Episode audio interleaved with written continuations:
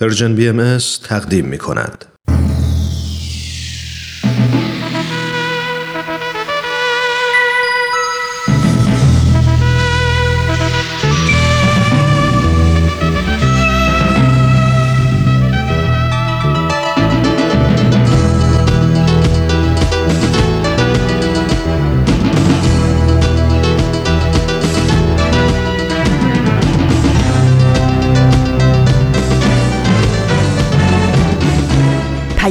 دوست. برنامه ای برای تفاهم و پیوند دلها.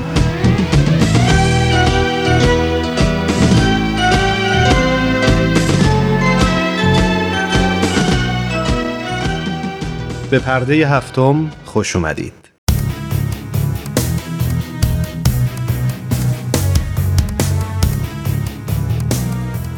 من ایمان ملکوتی هستم و امروز جمعه 13 دی ماه 1398 خورشیدی برابر با سوم ژانویه 2020 میلادیه.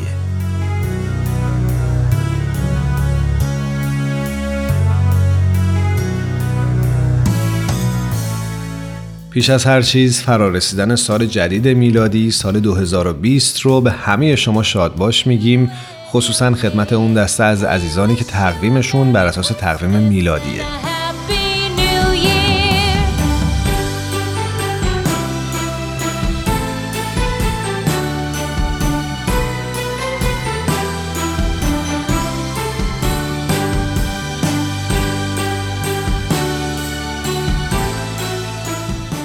قرین شدن این دو بیست رو در کنار هم به فال نیک می‌گیریم. و همینجا از خداوند برای همگی سالی مملو از برکت و آرامش آرزو می‌کنیم. زندگیتون سرشار از شادی و سلامتی.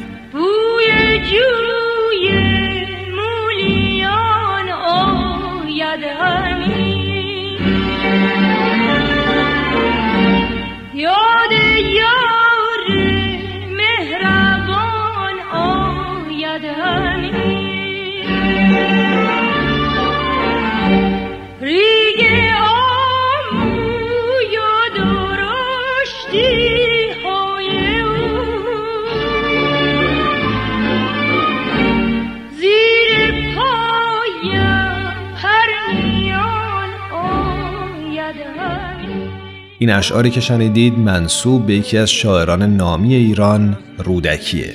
ابو عبدالله جعفر ابن محمد ابن حکیم ابن عبدالرحمن ابن آدم متخلص به رودکی و مشهور به استاد شاعران نخستین شاعر مشهور پارسی سرای حوزه تمدن ایرانی در دوره سامانی در سده چهارم هجری قمری و استاد شاعران این قرن در ایرانه.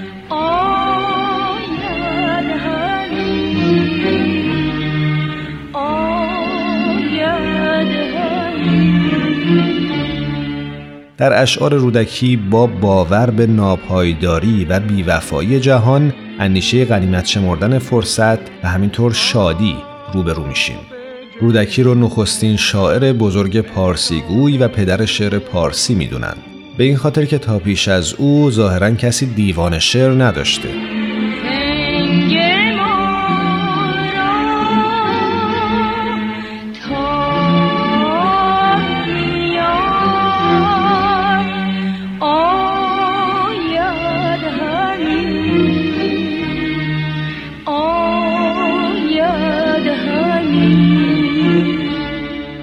یک شرقشناس به اسم ریچارد فرای عقیده داره که رودکی در تغییر خط از خط پهلوی به خط فارسی هم نقش داشته.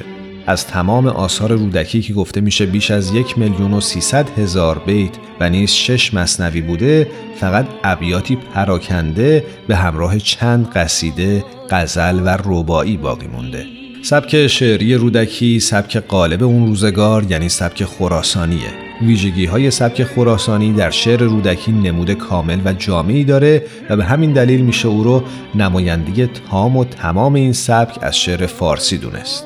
یکی از های او کاربرد صور خیال از جمله تشبیه و استعاره در اشعارشه. تصاویری که رودکی در اشعارش به کار برده برعکس شعرهای دیگه سبک خراسانی متحرک و جاندار هستند. شاید براتون جالب باشه که بدونید رودکی نابینا بوده. و میشه گفت دو فرضیه برای این قضیه وجود داره.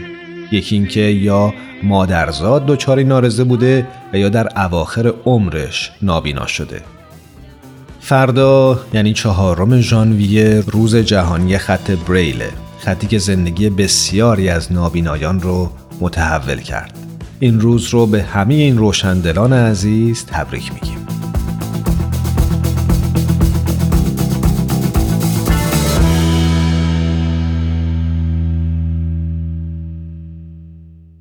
با پرده هفتم همراه بمونید.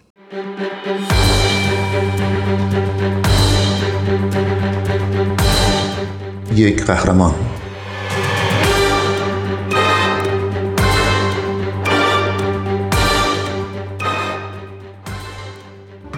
I tell seniors live by two rules.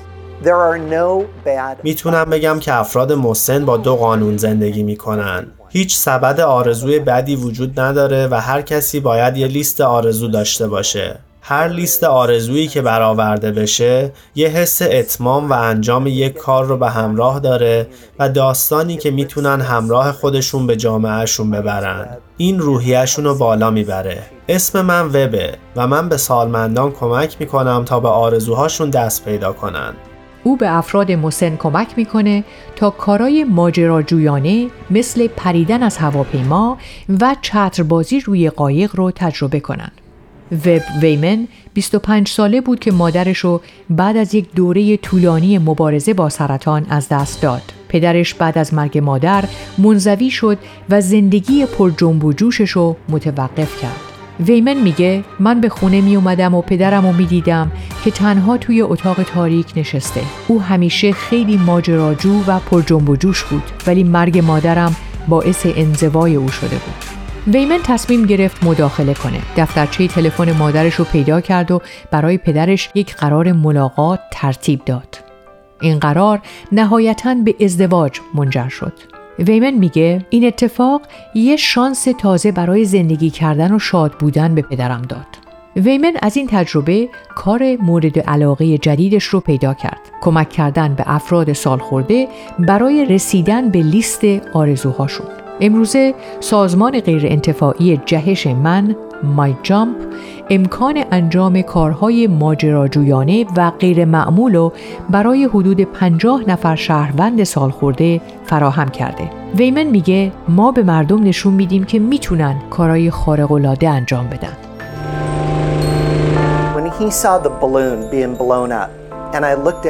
وقتی اون بالون رو دید که داشت باد می‌شد من به صورتش نگاه کردم لبخندش می‌تونست کل بالون رو پر کنه و من در اون لحظه فهمیدم اینجا جاییه که باید باشم. من این کار رو بیش از فقط یه سواری با بالون می‌دیدم. یه احساسیه که قابل بیان کردن نیست.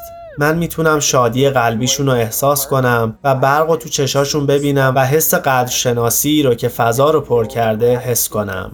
من فکر می‌کنم دونستن اینکه اونها هم همین احساس رو دارن تمام اون چیزیه که من لازم داشتم تا بدونم که این کار یه مأموریت موفقه.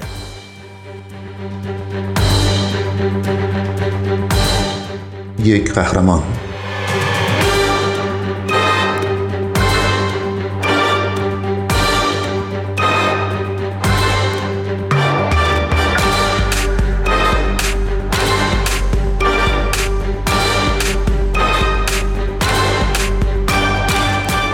در سال 2011 ویمن اولین فرد شرکت کننده رو برای تولد 90 سالگیش به برنامه پرش از هواپیما برد. از اون زمان به بعد به افراد مسن در سرتاسر سر کشور کمک کرده تا لیست آرزوهاشون رو عملی کنن مثل پرش از هواپیما، مسابقه اتومبیل رانی، چتربازی با قایق و سایر فعالیت‌های ماجراجویانه. ویمن همه جزئیات رو خودش برای شرکت کنندگان ترتیب میده. گروه او از این تجربیات فیلم می‌گیرن و ویدیو می‌سازن تا شرکت کننده ها بتونن به خانواده هاشون نشون بدن.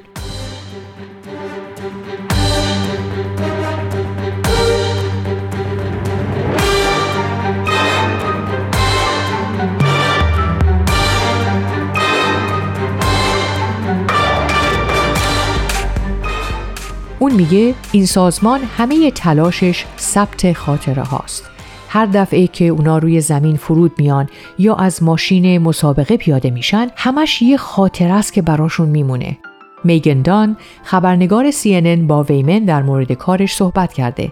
ازش می‌پرسه چرا مهمه که افراد سالخورده فعال باشن و ماجراجویی کنن؟ واقعیت زندگی در انزوا وجود داره و واقعیه اگه از من میپرسیدن آیا پدر شما قصد داره در انزوا و در خلوتش توی اتاق خودش زندگی کنه من جواب می‌دادم نه هرگز. ولی این کم کم اتفاق افتاد. وقتی که اصلا انتظارشو نداشتیم. چه شریک زندگی کسی از دنیا بره یا اینکه دختر یا پسر کسی هزاران مایل دورتر سرگرم زندگی خودش باشه. این حالت به مقدار نگران کننده ای در حال افزایشه. این یکی از نیروهای محرکه ما برای ادامه کاره که اون افراد رو از حالت انزوا خارج کنیم و کمک کنیم که لیست آرزوهاشون واقعیت پیدا کنه. یک قهرمان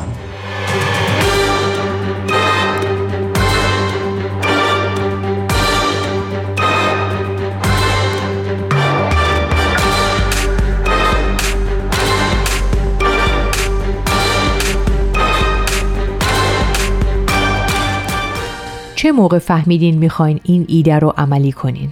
وقتی من استل رو در تولد 90 سالگیش همراهی کردم یه ویدیو ازش گرفتم که شروع برنامه ما بود. من به خونه سالمندانی که اونجا زندگی می‌کرد برگشتم تا این ویدیو 6 دقیقه ای رو نمایش بدم.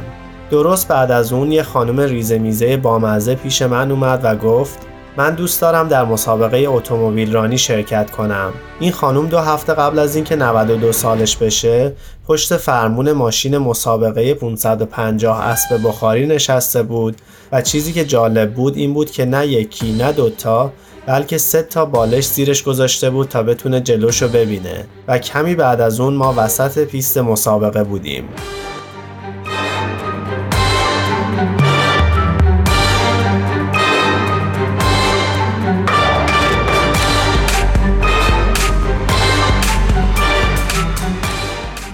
شما امیدوارین که افراد مسن از این تجربه ها چه چیزی آیدشون بشه. ما قصد داریم این پیام رو به اونا بدیم که امید وجود داره و همچنین یه راهی که بتونن آرزوهاشون رو جامعه عمل بپوشونن. حقیقتا اینا از خوشحال کننده ترین لحظاتی بود که من شاهدش بودم.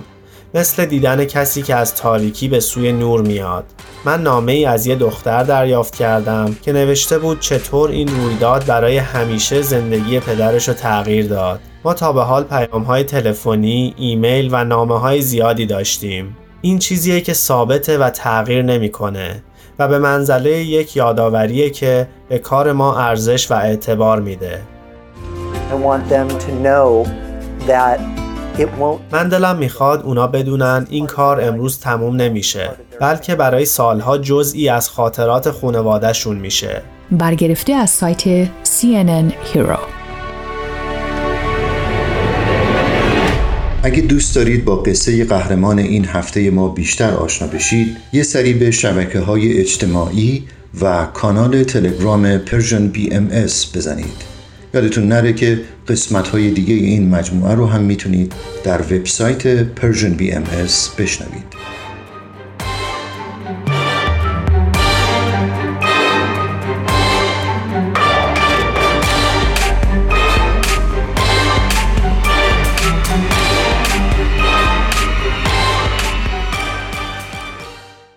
ما رو در اینستاگرام هم دنبال کنید. آدرس ما هست Persian BMS.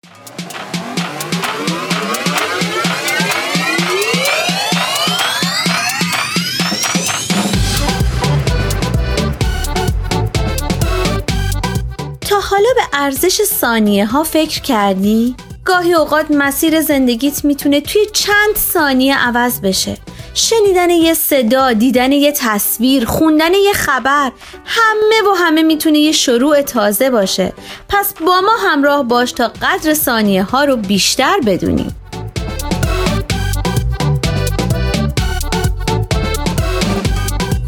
چند ثانیه با شما؟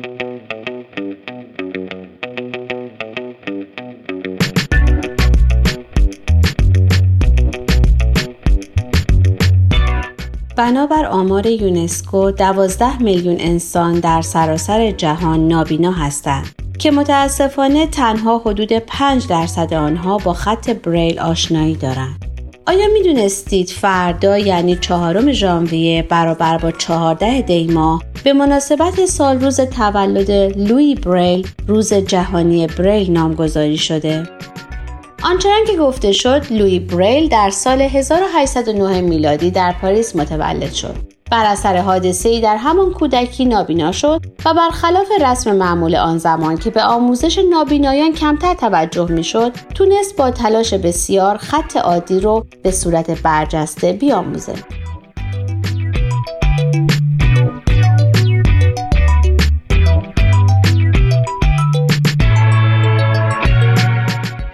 و مثل همسالانش بخونه و بنویسه سپس با کوششی شبانه روزی در 16 سالگی خطی را اختراع کرد که همکنون پایه سواد صدها هزار نابینا در سراسر سر جهانه.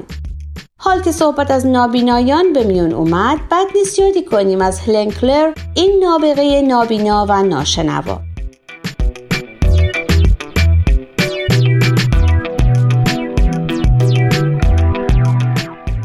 در مقاله اینطور آمده هلن آدامز کلر در 27 ماه ژوئن سال 1880 میلادی در ایالت آلابامای آمریکا به دنیا آمد.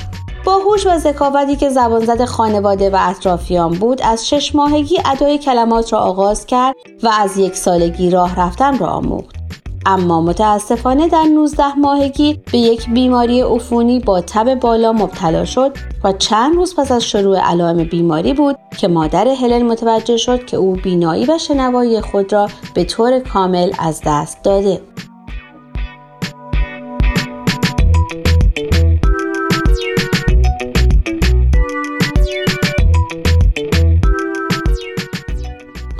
زمان و بزرگ شدن هلن والدینش همواره به دنبال راهی برای تحصیل و تربیت دخترشون بودن تا سرانجام با مشورت یک پزشک به نزد الکساندر گراهامبل مخترع تلفن رفتن که در اون زمان با کودکان ناشنوا کار می‌کرد. گرامبل به اونها مؤسسه آموزشی نابینایان پرکیز در شهر بستون را معرفی کرد و به توصیه مدیر این مؤسسه هلن توسط یکی از فارغ و تحصیلان اخیر مؤسسه آن سالیوان تحت آموزش قرار گرفت.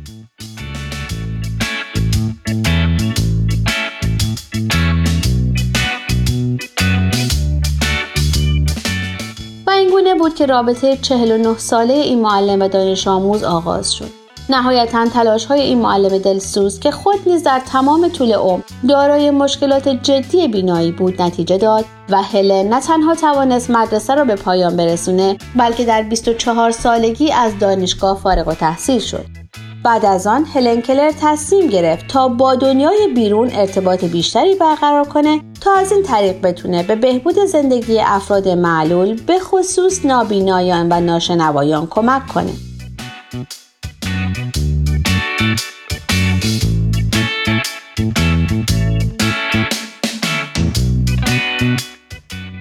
و این گونه بود که با وجود آنکه خودش در دنیای سامتی به سر می برد تبدیل به صدایی برای دفاع از حقوق معلولان شد گفته شده هلن کلر در تحولات سیاسی اجتماعی و فرهنگی قرن بیست نقش بسزایی داشت و مسائل بسیاری از جمله حقوق و مشکلات بانوان، سلطربی، رفاه معلولان، سوء تغذیه، کنترل بارداری ناخواسته را مورد بحث قرار داد. او همچنین در مؤسسات و سازمانهای مختلف برای دفاع از حقوق معلولان و کمک به آموزش آنها عضویت داشت و با شرکت در خیریه ها به افزایش آگاهی مردم نسبت به نابینایی و ناشنوایی و جذب منابع مالی برای معلولان کمک می‌کرد.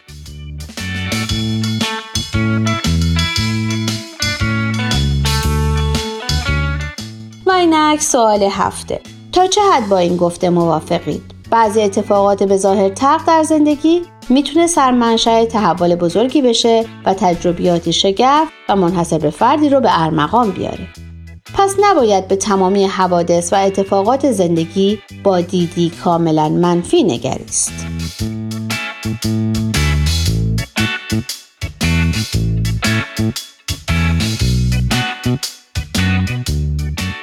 شما می‌تونید از طریق آدرس ما در تلگرام at sign Persian BMS contact و همچنین ایمیل info at با ما تماس بگیرید.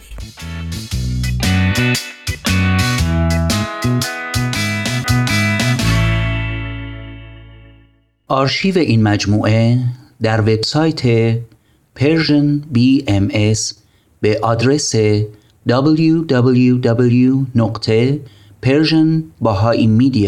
www.persianbahaimedia.org در دسترس شماست.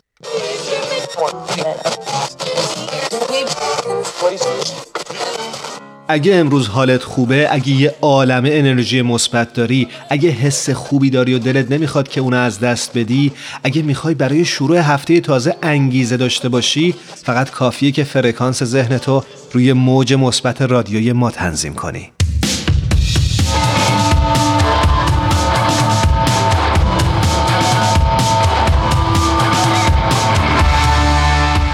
مرحله جدید در ساخت معبد وانوواتو شور و شوقی در جزیره ایجاد کرده.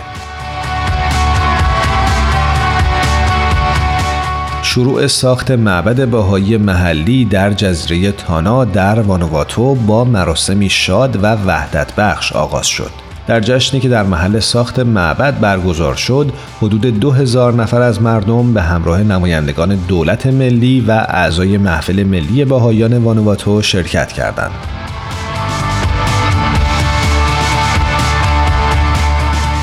خانم آنیک ناکال ناوا یکی از اعضای محفل روحانی ملی باهایان وانواتو گفت این معبد مکانی برای شادی و سرور خواهد بود مرکزی برای قلوب همه مردم محلی که همه ما رو متحد خواهد کرد و همگی در اون آیات الهی رو تلاوت خواهیم کرد.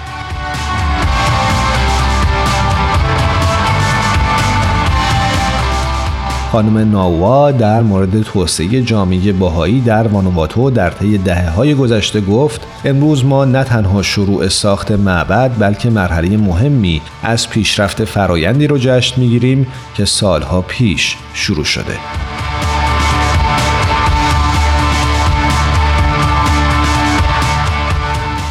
رهبران دولت و سران قبیله ها با تاکید بر اهمیت این رویداد مراتب قدردانی خود را به مناسبت انتخاب شهر تانا برای ساخت معبد بهایی به جامعه جهانی بهایی ابراز کردند. بسیاری از مقامات ارشد در این جشن حضور داشتند از جمله وزیر امور خارجه و 17 عضو شورای ملی رهبران قبایل.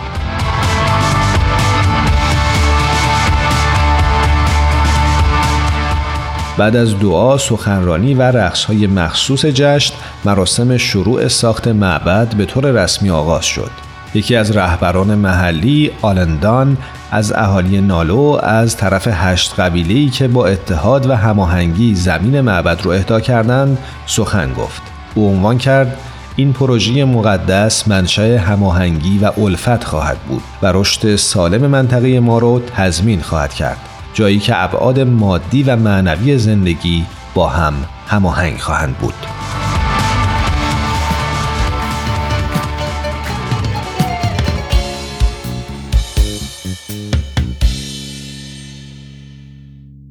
من نور پاکم ای پسر نه مشت خاکم مختصر آخر صدف من نیستم من در شهوار آمدم. ما را به چشم سر مبین ما را به چشم سر ببین. آنجا بیا ما را ببین. کانجا سبک بار آمدم. از چهار مادر برترم. و از هفت آبا نیزم من گوهر کانی بودم. که اینجا به دیدار آمدم.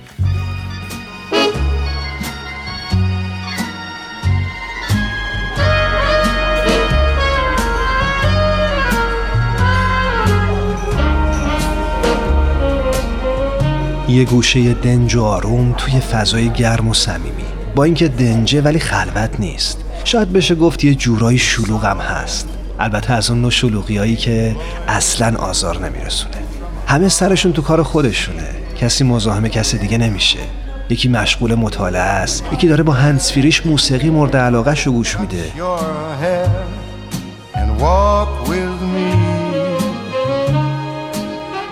چند نفری هم اون طرفتر دور یه میز نشستن و سخت گرم صحبتن.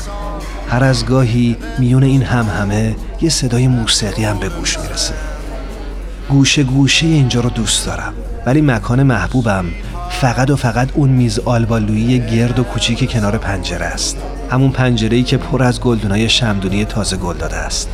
واقعا تو اگه جای من بودی توی همچی فضایی عاشق هنر نمی شدی؟ راستی داشت یادم می‌رفت. اسم اینجا کافه هنره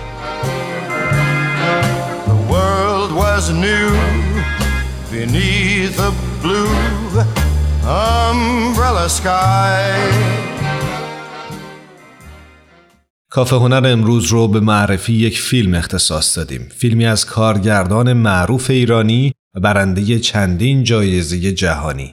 رنگ خدا فیلمی به کارگردانی مجید مجیدی که چهارمین ساخته بلند این کارگردانه.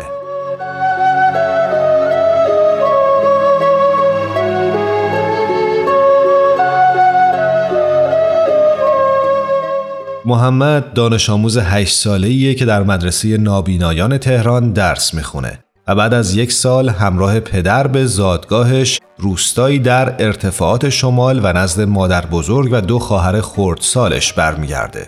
این بازگشت مکاشفه او در طبیعت و هستیه مکاشفه که پدر از اون قافله رنگ خدا برنده جوایز متعددی شده مثل جایزه بهترین فیلم انجمن منتقدان فیلم اوروگوئه در سال 2002 یا برنده جایزه بزرگ جشنواره بین المللی فیلم مونتریال در سال 1999 همینطور برنده سیمرغ بلورین بهترین فیلم از نگاه تماشاگران جشنواره فیلم فجر در سال 1377 خورشیدی.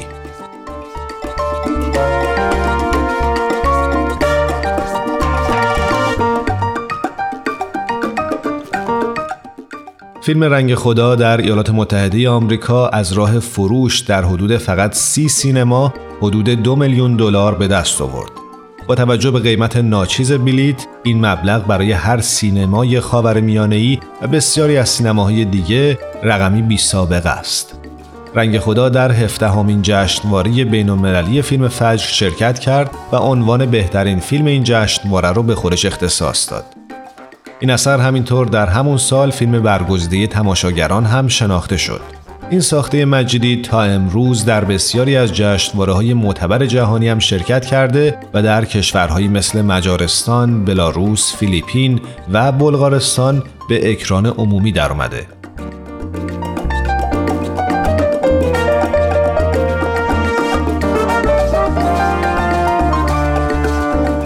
خود مجید مجیدی درباره این فیلم گفته بعد از نمایش رنگ خدا در یکی از جشنواره های خارجی پزشکی با من تماس گرفت و گفت 15 سال با خدا قهر کرده بودم اما با دیدن رنگ خدا دوباره آشتی کردم و می‌بینم انگار سال هاست که برداشتم از خداوند اشتباه بوده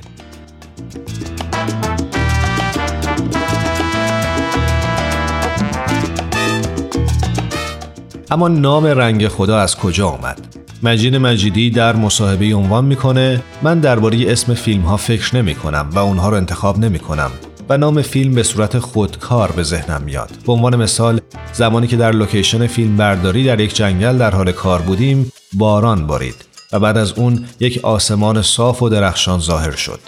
به آسمان نگاه کردم و از بچه های حاضر در فیلم پرسیدم چه اسمی برای آسمان انتخاب می‌کنن اونها همگی از رنگ ها برای توصیف آسمان استفاده کردند. اما من به اونها گفتم اگه قرار باشه نامی برای اون انتخاب کنم به اون رنگ خدا میگم و نام فیلم هم در انتها رنگ خدا شد. این موضوع به صورت ناخداگاه به ذهنم خطور کرد و بعد از اون دیدم که این نام با موضوع فیلم هم ادغام شده.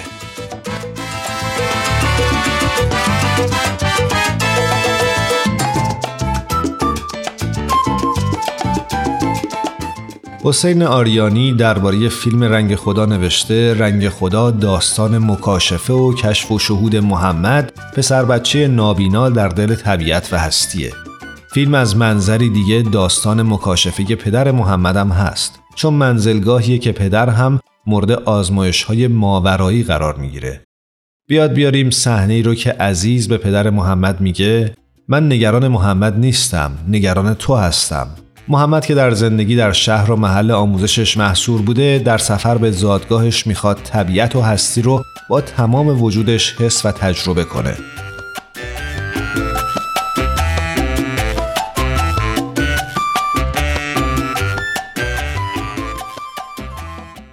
نسیم، بدی، تارا، آزین، فرح، میساق و الهام از تهیه کنندگان برنامه پرده هفتم هستند.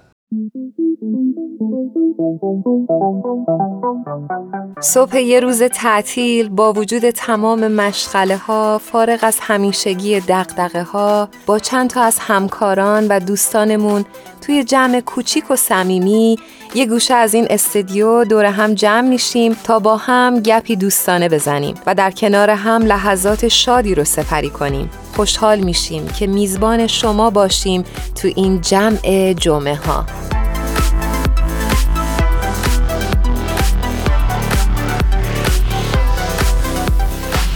ایمان چه خبر؟ سلامتی تو چه خبر؟ سال نو میلادی به تو مبارک باشه خوش گذشته تا حالا؟ بله خیلی خیلی عالی بوده سال نو شما مبارک سال نو میلادی شنونده هامونم مبارک باشه می‌خواستم از سفرت بپرسم سفر چطور بود؟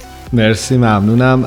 سفرم والا سفر خیلی جالبی بود. کشورهایی رفتم که تا حالا نیده بودم با فرهنگ و مردمی آشنا شدم که قبلا تجربه آشنایی با آنها رو خیلی نداشتم و کلا می‌تونم بگم که راسته که میگن سفر آدم رو پخته تر می‌کنه. باعث میشه آدم چیزهایی رو ببینه با آدمهای آشنا بشه و کلا تجربه هایی رو به دست بیاره که شاید در زندگی روزمره و عادیش هیچ وقت فرصت پیدا کردن اون تجربه ها وجود نداره.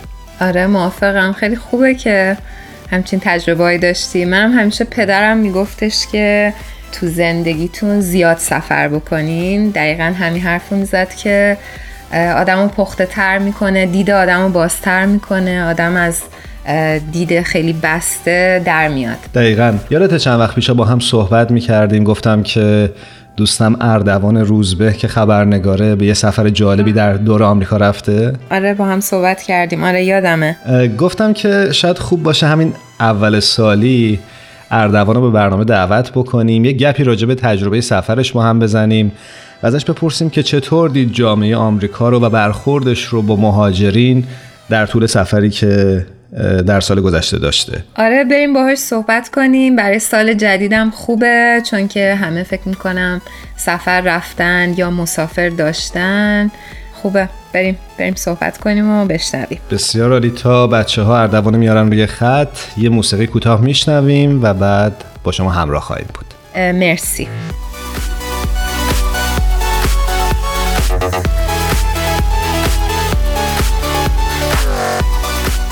آقا فکر می‌کنم تماس اون با آقای اردوان روزبه روی خط تلفن برقرار شده. اردوان عزیز به درود میگم و ممنونم که وقت گذاشتی و در این برنامه شرکت کردی. ایمان جان آقا جان خیلی متشکرم. خوشحالم از یه بار دیگه با شما هستم. ما خیلی خوشحالیم شما رو روی خط داریم. امیدوارم که شنونده ها هم لذت کافی رو ببرن از صحبت های امروز. ممنونم از شما. برای اون دسته از شنونده هامون که شاید آشنا نباشن با اردوان باید بگم که اردوان سالهای سال سابقه و تجربه در زمینه در حرفه روزنامه نگاری داره و کارهای متعددی چه از لحاظ نوشتاری و تصویری و صوتی تهیه کرده. اخیرا یه سفر خیلی جالبی اردوان داشت در امریکا جایی که زندگی می‌کنه و همین باعث شد که ما این برنامه رو اختصاص بدیم و باشه گپی بزنیم و در خصوص این تجربهش بپرسیم. اول اینکه ازتون بپرسیم سفرتون خوب بود؟ خوش گذشت؟ سفر بستگی داره که آدم چجوری بگیره. به قول معروف اینکه شما باش چجوری کنار میای. وقتی ممکنه یه آدمی با بهترین بلیت هواپیما سوار هواپیما میشه توی فرست کلاس میشینه و میره حتی هتل خوب زندگی می‌کنه برای چند روز. وقتی برمیگرده ازش می‌پرسی سفر چطور بود؟ میگه وای خسته شدم. یکی هم می‌بینین با یه ماشین قرازه و لکنده بارشو میبنده یه کولی پشتی میندازه سر شونش و میره تو گرما روی سرما وقتی برمیگرده میگه یکی از بهترین تجربه هم بود. من اتاق هتل چهار ستاره نداشتم بلیت صندلی هواپیما فرست کلاس نبود. ولی احساس می‌کنم یکی از بهترین سفرهای زندگی بود. خیلی عالی. خیلی خوشحالم که انقدر خوش گذشته بهتون. مرسی. حالا ما یکم در مورد سفرتون ازتون بپرسیم ببینیم توش چه خبر بوده. سفری که داشتیم می‌دونم که به ایالات مختلف کشور آمریکا بوده و یه مدت زمانی رو در کنار مردم زندگی کردین در واقع می‌خواستم ببینم برخورد مردم با خودتون در نقاطی که کمتر مهاجر پذیره چطور دیدینشون؟ خب من سفر حدود نه ماه پیش شروع کردم زمینی از ایالتی که توی زندگی می‌کردم سالها یعنی مریلند شروع کردم و به استیت های مختلف سفر کردم. فیلادلفیا پنسیلوانیا نیویورک کارنای شمالی کارنای جنوبی تنسی تگزاس آلاباما فلوریدا و ایالت های دیگه که تو مسیرم بود. خب با شجاعت می‌تونم بگم که تقریبا طبیعت و نوع زندگی مردم آمریکا اگرچه که در یک کشوری به اسم ایالات متحده آمریکا زندگی می‌کنن ولی هر کدومشون فرق می‌کنه. یعنی آدم هایی که کنار میسیسیپی زندگی می‌کنن طبیعتشون با مردمی که در مناطق کوهستانی و جاهای این چنینی زندگی می‌کنن خیلی فرق می‌کنه. همونجوری که در کشور ما ایران هم همینه. و اینا هر کدومشون برای خودشون یه تجربه متفاوتن. زندگی باشون روابط باشون ارتباطات اجتماعی ارتباطات زندگی. به تب هر کدوم یه تجربه تازه با آدم اردمان حالا با توجه به سفر و تجربه که داشتی شاید خیلی کیس مناسبی باشه که ازت سوال بکنیم به عنوان کسی که مهاجر هستی در امریکا برخورد امریکایی ها رو با خود چطور دیدی؟ آیا اساسا با مقوله مثل نجات پرستی روبرو شدی یا نه؟ من فکر می‌کنم طبیعت نجات پرستی برمیگرده به درون و طبیعت آدم ها به تب شما بعید به نظر میاد در جای برید سفر کنید و آدم ها همه مثل هم باشن همه مهربون باشن یا همه بد اخلاق باشن. دستبندی اینجوری رو من نمی‌تونم قبول کنم بدنی که من معتقدم که واقعا سخته بگی من مثلا فلان شهر رفتم و همه نجات پرستن. یا اینکه بگی فلان شهر رفتم و هیچ کسی توش آدم نجات پرستی نبود همونجوری که در خیلی از کشورهای دیگه حتی در خاورمیانه شما می‌بینید آدم ها به طبیعت درونیشون برمیگرده که چقدر شخصیت من بزرگی دارن و شخصیتشون شخصیت پرخاشجویه که خود برتر بینن و خودشون رو بزرگ میدارن به تب نجات پرستی بخشی از شخصیت اون آدم هست.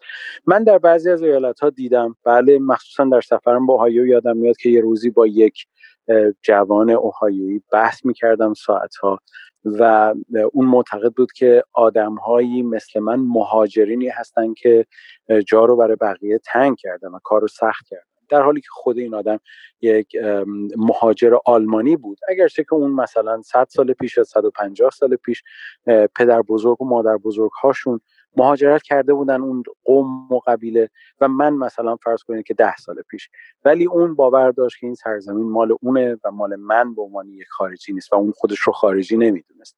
حتی وقتی یک من بزرگ یکی داره باور داره که سرخپوستا هم حق و حقوقی در اینجا ندارن چون اینها هستن که این جامعه ساختن.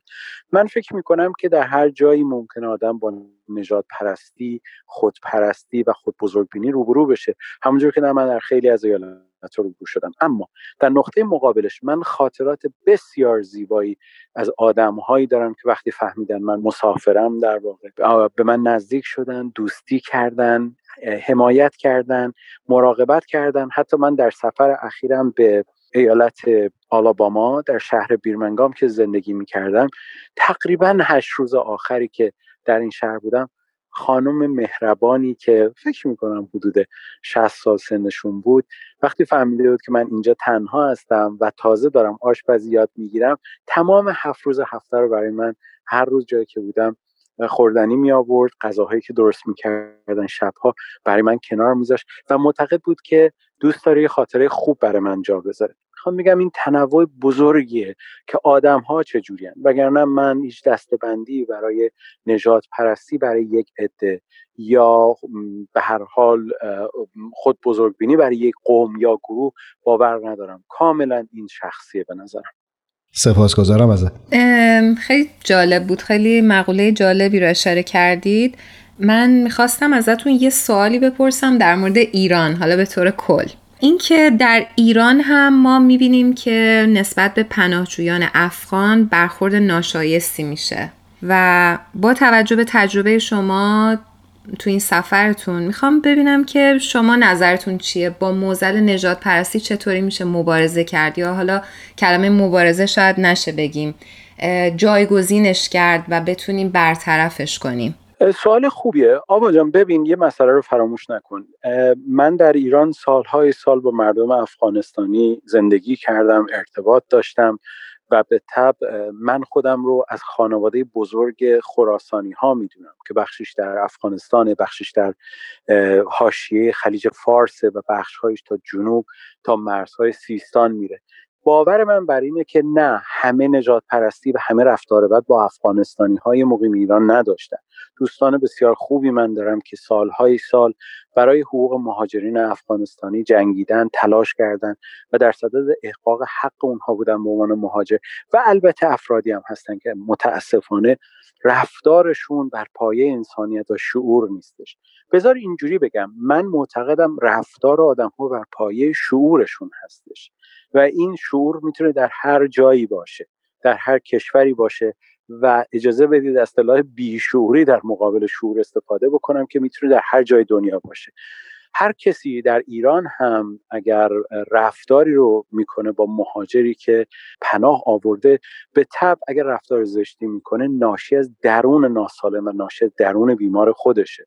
وگرنه من در ایران هم شاهد دوستی های بسیار خوب ایرانی ها و افغانستانی ها بودم. زنان ایرانی که با مردان افغانستانی ازدواج کردن. مردان ایرانی که با زنان افغانستانی ازدواج کردن و ممزود شدن این دو فرهنگ کنار هم بسیار جدی و قابل رویت و به عکس اینکه خیلی از ما فکر می‌کنیم یک جور تنفر هم در جامعه اصلا اینجوری نیستش. در خیلی از موارد این ارتباط تنگاتنگ بین این مردم بوده و همیشه خواهد بود. برای اینکه ما از دو سرزمین جدا نیستیم. در واقع ما از سرزمین یک سرزمین هستیم. با به وجود آمدن یک مرز در واقع دو سوش قرار گرفتیم. اجازه بده اینو تعمین بدم به همه جهان. بگم همه دنیا یک سرزمین بزرگه که مرزها اینها رو دو دسته کرده دست دسته کرده. این بر مرز اون بر مرز کرده. وگرنه شما فکر می‌کنین چه تفاوتی بین من و کسی که الان داره در مثلا ونزوئلا زندگی می‌کنه وجود داره. چه تفاوتی بین من و اون کسی که در مکزیک زندگی می‌کنه وجود داره؟ باور من بر اینه نجات پرستی خودپسندی و خود بزرگبینی بخشی از رفتارهای نادرست و ناشایستی که ما در طول زمان آموختیم و باش بزرگ شدیم. و بهترین راه به نظر من اطلاع رسانی. فراموش نکنید در همین کشور ایالات متحده آمریکا در دوره که دکتر کینگ مبارزه کرد برای حقوق سیاه پوستان دوره بود که هنوز در خیابانهای واشنگتن دی سی سیاه پوستان رو لینچ می‌کردن و اونها رو به درخت آویزون می‌کردن و این مال هزار سال قبل نیست مال 300 سال قبل نیست. این صحبت ها مال 6 دهه پیش یا 7 دهه پیشه و این باور نکردنیه. می‌خوام بگم جامعه باید روشش رو عوض کنه. جامعه باید همدلی کنه و جامعه باید به یک توافق برسه تا همه با هم هر چه می‌تونن حقوق انسانی رو بیشتر به مرد دیگران نشون بدن و برابری رو. به تب آدم هایی که خود بزرگ بینم هستن به مرور از تعدادشون کم خواهد شد. چرا که باطن انسان باطن سالمیه و شرایطی که خیلی از آدم ها رو عوض می‌کنه. ازت سپاسگزاری مردوان عزیز. خیلی قشنگ و زیبا توضیح دادی. و امیدواریم که باز هم سفر ادامه پیدا بکنه تجربه بهتری داشته باشی و ما باز هم فرصت پیدا بکنیم با حرف بزنیم. بسیار عالی بود. من خیلی لذت بردم. واقعا مطالب جالب و نمی‌دونم تاثیرگذاری رو گفتیم مرسی. ممنونم. مرسی از شما. ممنونم اردوان عزیز. روز و شبت خوش.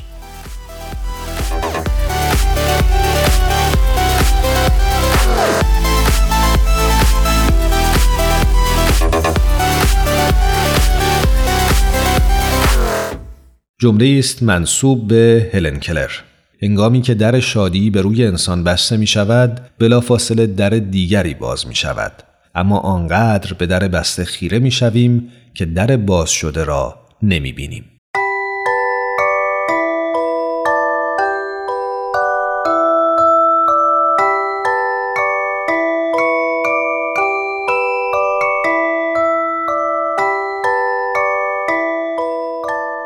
ام استودیوز به سفارش رادیو پیام دوست این برنامه رو براتون تهیه کرده بود.